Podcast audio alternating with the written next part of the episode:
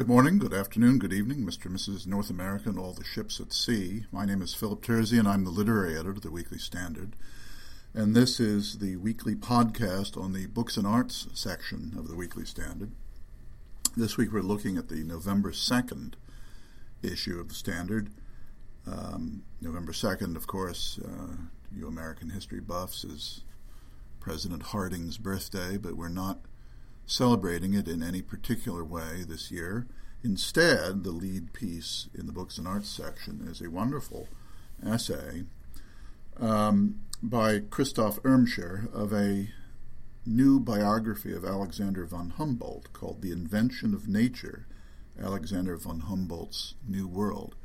Uh, Christoph Irmscher is a, a English professor at Indiana University who frequently writes about um, science, natural science, um, uh, in our pages, uh, and is the author of several books on the same subject. But this new book um, by Andrea Wulf from Knopf is um, a first a new, relatively modern uh, biography of um, a man who is now not as well known as he once was, but Alexander von Humboldt was a, a German um, scientist, um, explorer, biologist, um, one might say scientific theorist, who really um, was a, a, dominant figure in, in certainly in European and to, to, to that extent American scientific studies in the uh, 19th century. Um, we know um, we know from names like the Humboldt Current and Humboldt State University in uh, Washington State that uh, his name was on the lips of most people with what we might call scientific literacy in his day. Um, his speculations about the origins and nature of the cosmos were well ahead of their time. He was a kind of intellectual precursor of um, Huxley and Darwin and and others. Um, I have a photograph uh, uh, with the review. It's slightly poignant to me. It's a it's a scene I've seen many times in real life. It's it's the it's the main building of the Humboldt University in Berlin. It used to be East Berlin, now Berlin. And um, there's a very nice statue of Alexander von Humboldt, for whom the university is named out front. And I noticed in the photograph, and I don't think I'd ever noticed this walking by it, but there's a there's an inscription. I mean, it's clearly a 19th century statue, might be slightly later, but there's a there's an inscription around the bottom says Al segundo descubridor de Cuba, la Universidad de la, de la Habana, 1939, which I uh, I'm not a Spanish speaker, I regret to say, I take that to mean the second discoverer of Cuba. And it was clearly there was some kind of a homage to uh, uh, Humboldt from um, uh, science professors at the University of Vienna in 1939. It's hard to imagine um, anything comparable to that happening with today's University of Havana scientific faculty. But it's an interesting uh, vestige of um, a uh, freer Cuba, as it were uh, which interestingly, I guess the East Germans never molested or never noticed in those years. But anyway, uh, Humboldt's life is, is, is very interesting reading, and Christoph Irmscher really brings him to life in this piece. I, I think you will very much enjoy reading it. Uh, that is followed by a review by Graham Hillard of a new novel in translation uh, entitled Submission by Michel Houellebecq, who's a, a one might call a provocative French novelist, and Submission is actually a kind of almost an Orwellian novel. It's a projection into the immediate future where France has become a majority Muslim state, and not only that, but an Islamist state. Um, probably an overstatement as a um, prediction of uh, the shape of things to come, but an interesting uh, view of how uh, radical Islam would adapt to a European setting.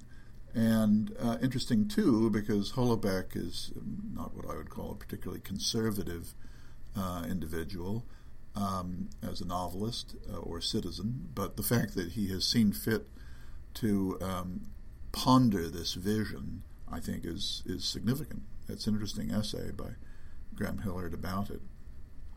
That is followed by a review by Terry Teachout of a new book from Jay Winik, uh, the popular historian, entitled 1944 FDR and the Year That Changed History.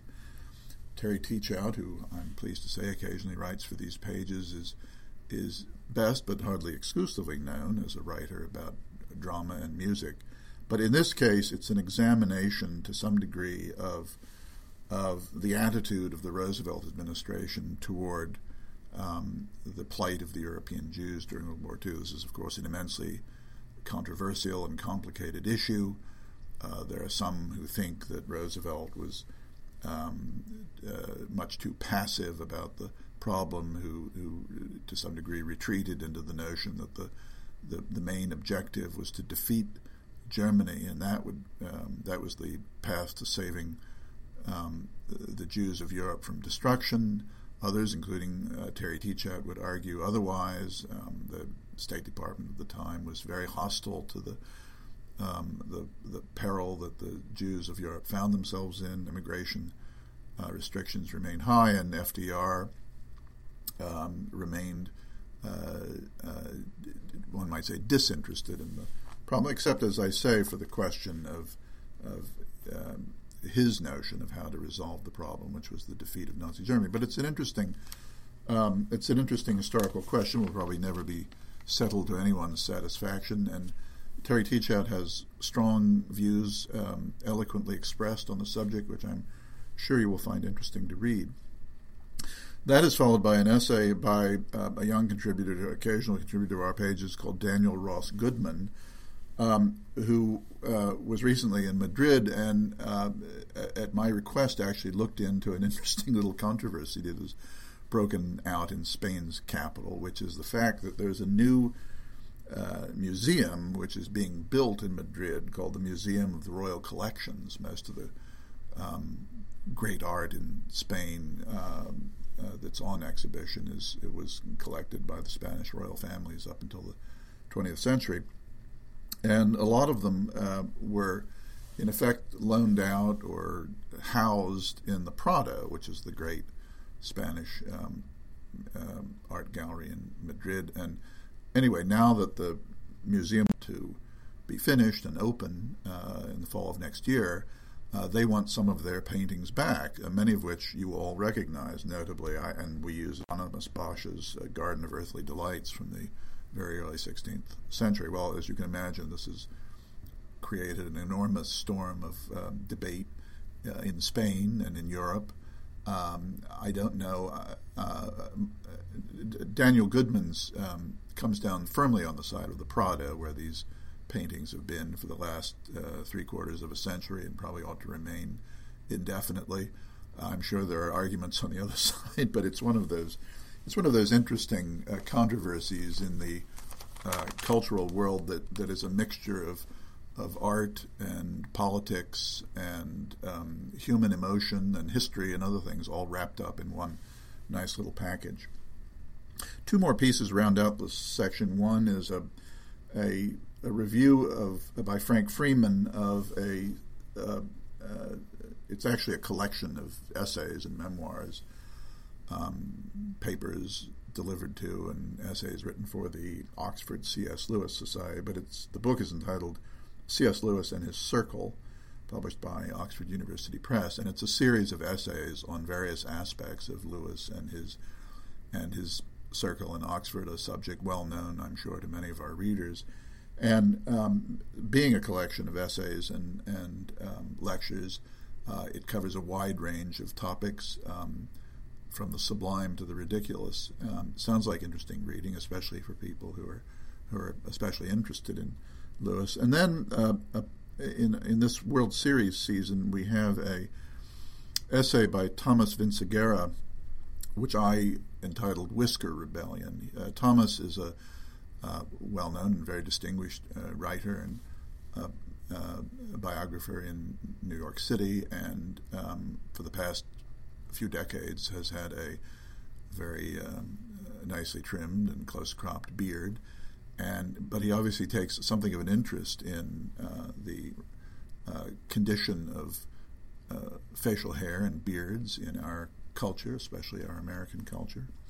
And he's a little worried about what he's seeing, um, the kind of end of season good luck Major League Baseball beards, the sort of novelty beards of uh, rockers and whatnot who will grow the beard on half of their face, um, variations of historic types of beards. Anyway, it's all a matter of great interest and urgency, and in some cases distress, to um, Thomas Vinciguerra. And he's written what I think is a uh, pretty funny but nonetheless comprehensive treatment of the subject, which I know you, maybe some of you, are bearded as well, but you don't have to be bearded to find it of interest. Uh, I am clean shaven myself, and I found it absolutely um, enthralling.